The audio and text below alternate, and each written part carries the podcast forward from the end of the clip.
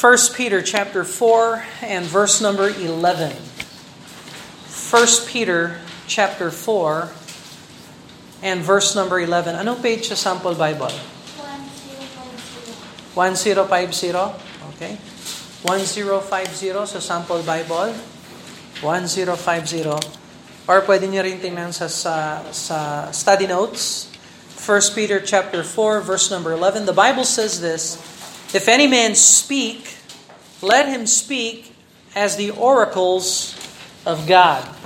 If any man minister, let him do it as of the ability which God giveth, that God in all things may be glorified through Jesus Christ, to whom be praise and dominion forever and ever. Amen. So kung tatalugin, na, tatagalugin natin ang scriptures, ang sabi ng Bible, sino mang nagsasalita, ay gawin iyong nang tulad na nagsasalita ng mga aral ng Diyos. Sino mang naglilingkod ay tulad na sa naglilingkod mula sa kalakasang ibinigay ng Diyos. Ito ang dahilan kung bakit dapat magsilbi, magsalita, kumilos. Ito, upang ang Diyos ay maluwalhati sa lahat ng mga bagay sa pamamagitan ni Heso Kristo. Nasa Kanya ang kaluwalhatian at ang kapangyarihan magpakailanman. Amen. So ang pangunahing aralin na dapat niyong malaman sa verse na ito, at yan ang titingnan natin, ay yung pangunahing layunin ng tao ay luwalhatiin natin ang Diyos. The number one thing that you should get from that verse is what it says over here in 1 Peter 4:11 that God in all things may be glorified through Jesus Christ. That is the purpose. There's the primary lesson. I only have one point, honestly. One point. And the point is this we ought to bring glory to God. Yan ang layunin natin. Yan ang layunin natin. Uh, ang layunin ng paglilik ang, ng, ang, ang dahilan at layunin na nilikha tayo ng Diyos ay upang tayo ay magbigay sa Kanya ng kaluwalhatian. Let's pray and ask God to bless them. Father in heaven, Lord, as we look into the Word of God, I pray that you would drive home the truth that our life is designed especially by you to bring honor and glory to you. I pray, Father, that we would find purpose, Lord, in these words. I pray, Father, that the reality of bringing glory to you would burn deep in our hearts, that we, as followers of Christ, would desire every day to grow stronger and stronger in the conviction that we ought to bring glory to you. Father, I pray for those who are not saved. I pray that they will eventually bring honor and glory to you by repenting of sin and believing on the Lord Jesus Christ before it's too late. Father, grow us in the truth. Help us to prioritize this number one goal, the number one aim, the number one reason why we are still alive to bring honor and glory to you. I ask that you bless your word in Jesus' name. Amen and amen. Una sa lahat, may layunin ng Diyos kung bakit nilikha ka ng Diyos. There is a purpose, there is a reason why God made you. Everything that you see that is made is made for a purpose, for a reason. There is ergonomics ang tawag doon, ergonomics. Uh, kapag nagsabi ako halimbawa ng martilyo, ano ang silbi o gamit ng martilyo? Pang pamukpok, pampako. Pag sinabi kong pinggan, pagkain. Uh, baso, pag-inom. May purpose. Libro, salamin, upuan. Lahat ng mga bagay ay ginawa para sa pagsisilbi. May layunin. Na kung totoo yan sa mga bagay, lalo na sa atin. Dahil lahat tayo ay nilikha ng Diyos sa kanyang wangis. God made you, and therefore God has a plan and a purpose for your life. Hulaan ninyo kung ano ang layunin ng buhay ninyo. At yan, sinabi na ng Bible, upang ang Diyos ay maluwalhati sa lahat ng mga bagay sa pamamagitan ni Heso Kristo. That is your purpose. That is the reason why God made you. And God designed you. And God made you unique. Alam mo sa buong buhay, ikaw lang ang ikaw. Wala nang ibang katulad mo. Nobody in this world is exactly like you. Each one of us, we are specially designed by God with a purpose. At yung purpose pala natin, hindi lang pala para sa sarili natin, para sa pamilya natin. No, there's a higher purpose. At yung purpose natin pala is to bring glory to God. Na mahalaga na lahat ng kilos natin ay dapat para sa kaluwalhatian ng Diyos. Look over, for example, in 1 Corinthians chapter 10, verse 31. 1 Corinthians chapter 10, verse 31. So, uh, anong page sa sample Bible yung 1 Corinthians chapter 10? What? 987. 987 sa sample Bible, 987. 1 Corinthians chapter 10, look at verse number 31. Whether therefore ye eat or drink or whatsoever ye do, do all to the glory of God. So pati pala sa pagiinom, sa pagkain, sa pagkilos, everything needs to be done to the glory of God. Tingnan mo ang Colossians chapter 3 verse 17. Look at Colossians chapter 3 and verse 17.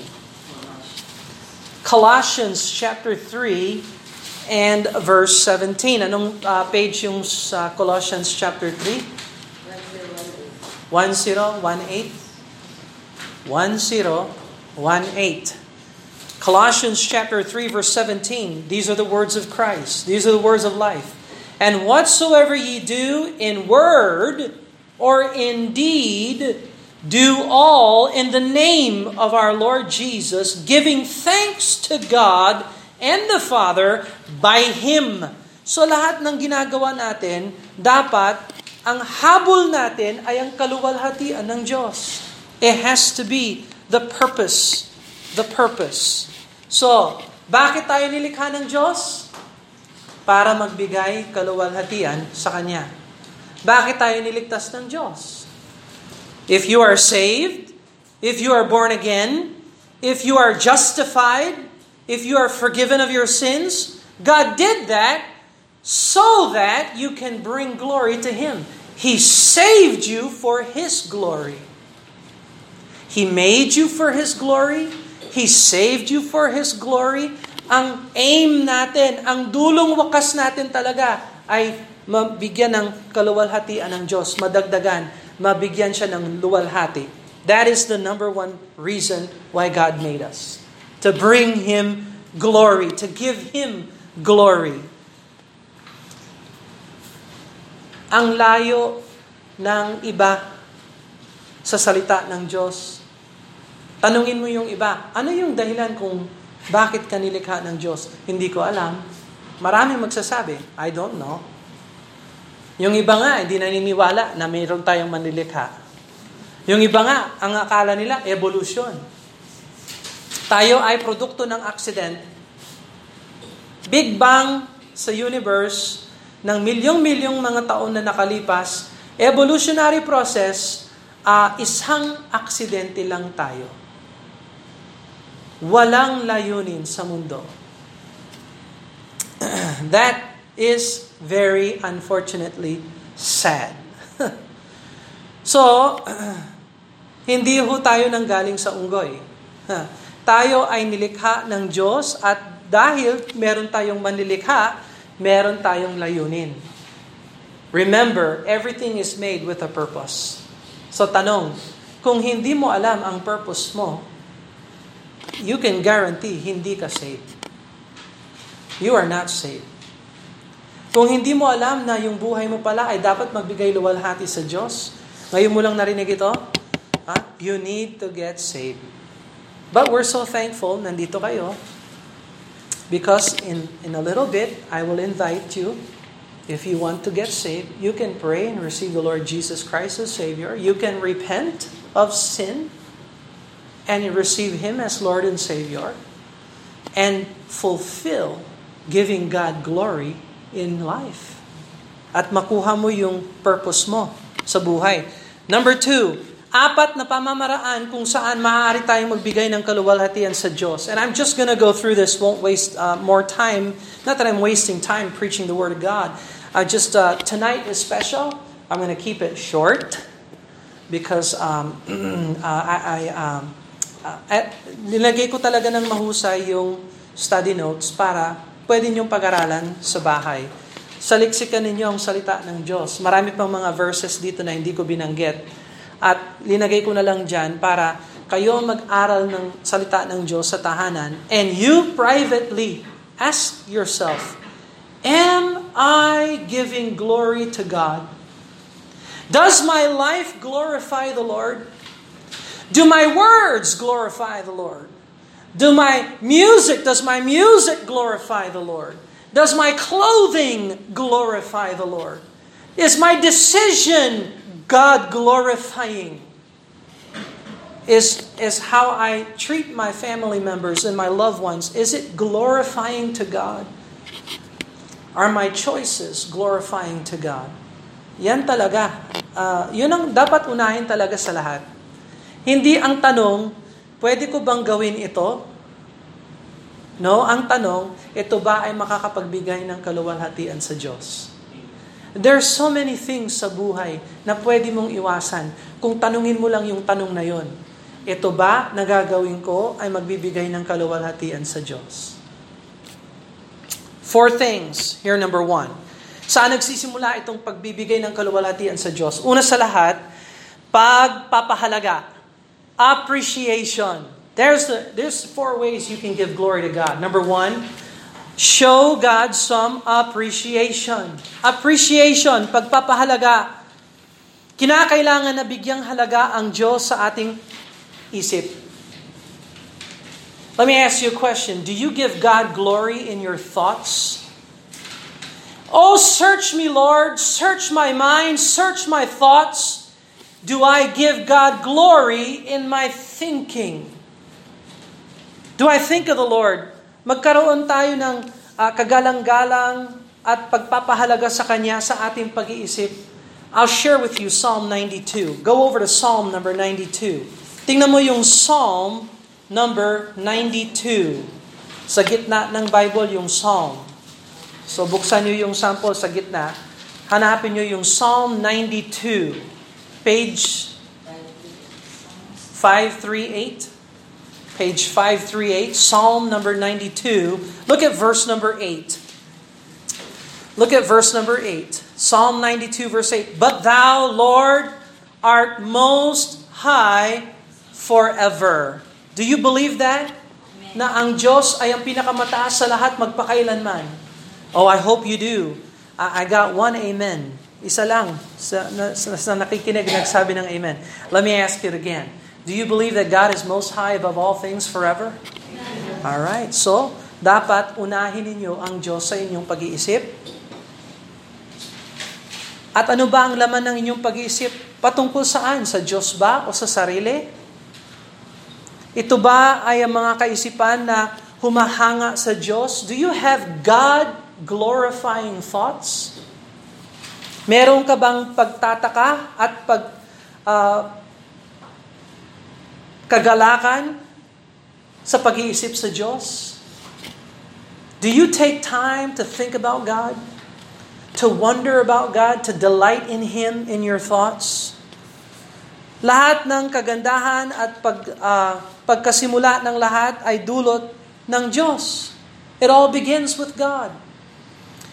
Sino ang number one sa isip mo? Now this is a challenge. Because I see there's Frojen and Patrick. So Frojen, sinong number one sa isip mo? Is it Patrick? Ah? I'm just joking lang, ha? Dapat si Jesus Christ ang number one. Sorry, Patrick. And Patrick, sinong number one sa isip mo? Is it Jesus or project? See, I'm just, and I'm, I'm picking on you kasi nandito kayo. But that is something na dapat pag-isipan ng bawat isa. Sino talaga ang number one? Ang karaniwang number one sa tao ay yung kanyang sarili. And it should not be that way for Christians. Ang number one sa isip natin dapat, seek first the kingdom of God and His righteousness. Sino ang inuuna mo sa buhay mo? Beware of idolatry.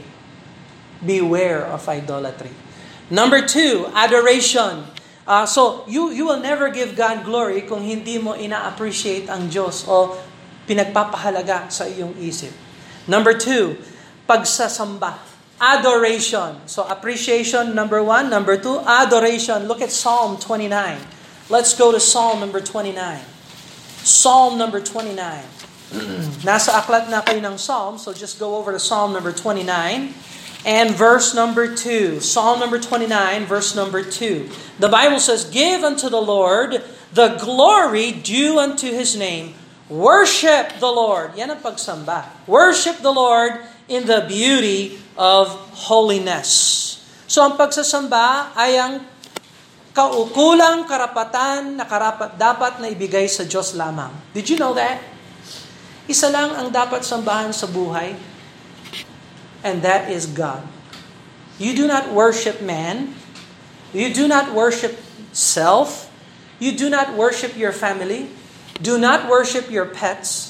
Don't worship anything or anyone except God. God is the only one in this world that we should worship. Yung worship, hindi mo pwedeng ibigay sa anghel.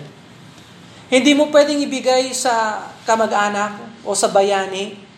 Ang worship ay tanging sa Diyos lamang. Wala nang iba pang pwedeng o maaaring sambahan. Only God. Hindi ito basta-basta na invento ng tao lamang. Ito ay tinakda ng salita ng Diyos. Uh, so ano ang oras at ang lugar ng pagsasamba? When? Sunday. Saliksikin nyo yung bagong tipan. Kailan nagsamba, nagsimba ang mga disipulo, ang mga apostol, ang mga santo, ang mga saved, uh, ang mga disciples ng Panginoon, laging first day of the week. Ano yung first day of the week? Sunday. Iba yon sa mga Hudyo. Yung mga Hudyo, Sabado. Sabbath. Sabado yon.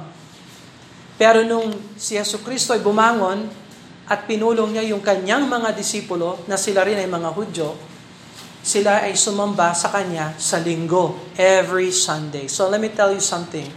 Kung hindi kayo seryoso sa pagsisimba sa linggo, you will never give glory to God. Ganyan kahalaga ang pagsisimba. Hindi ito hindi ito talaga optional.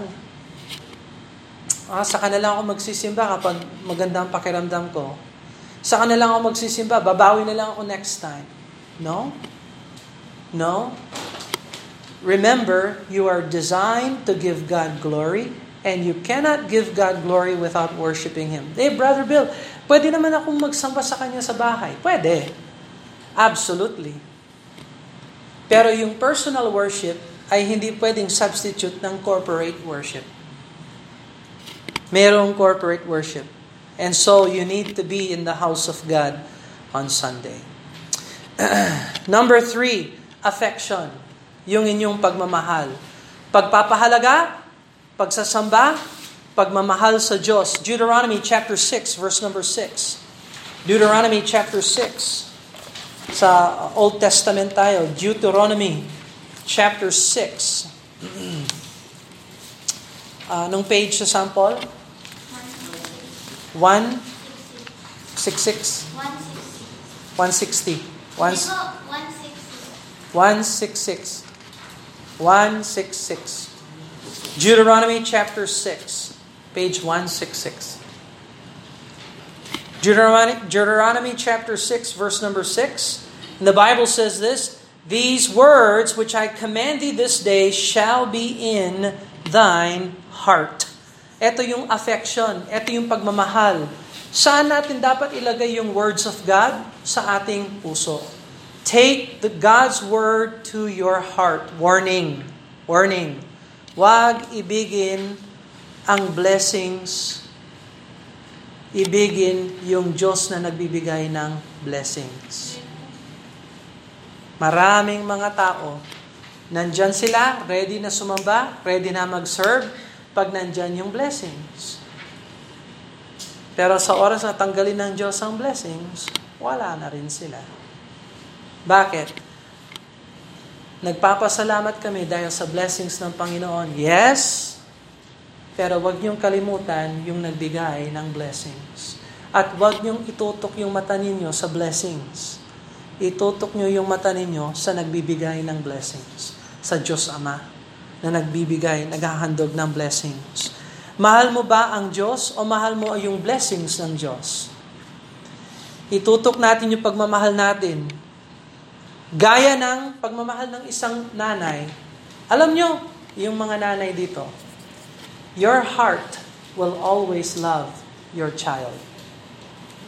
Hamakin ang lahat ang nanay ang nagmamahal sa kanyang anak. Yung normal, ha? yung natural.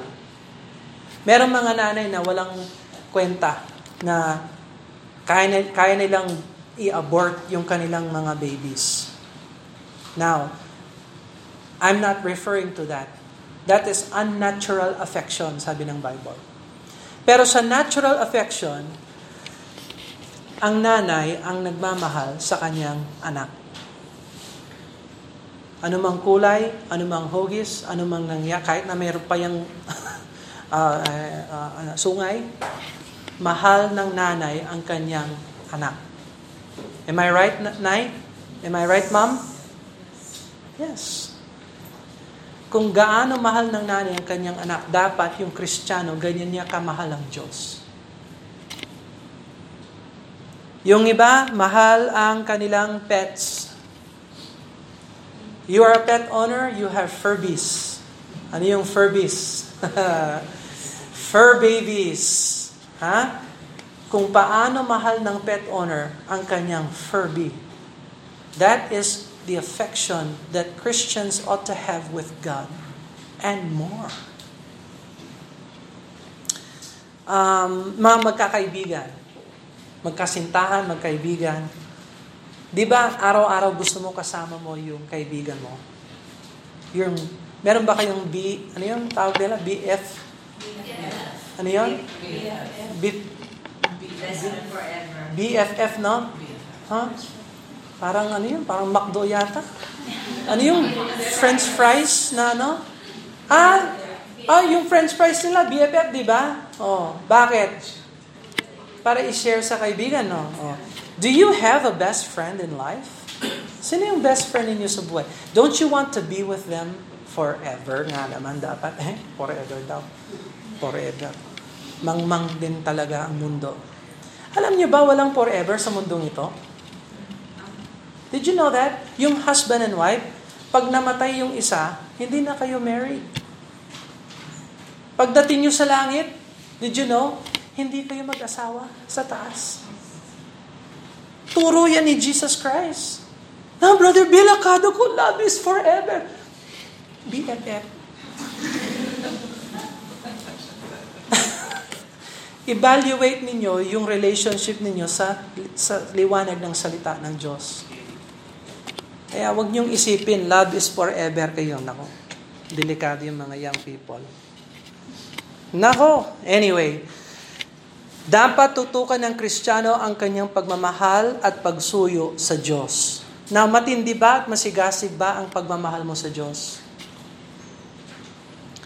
You will never give glory to God kung hindi matindi at masigasig ang pagmamahal mo sa Diyos. Last, ito ang pinaka-importante. Last submission. This is how you give glory to God. You appreciate Him. You adore Him. You have affection toward God, but here's something. You need to submit yourself to God. Magpasailalim ka, magpasakop ka sa Diyos.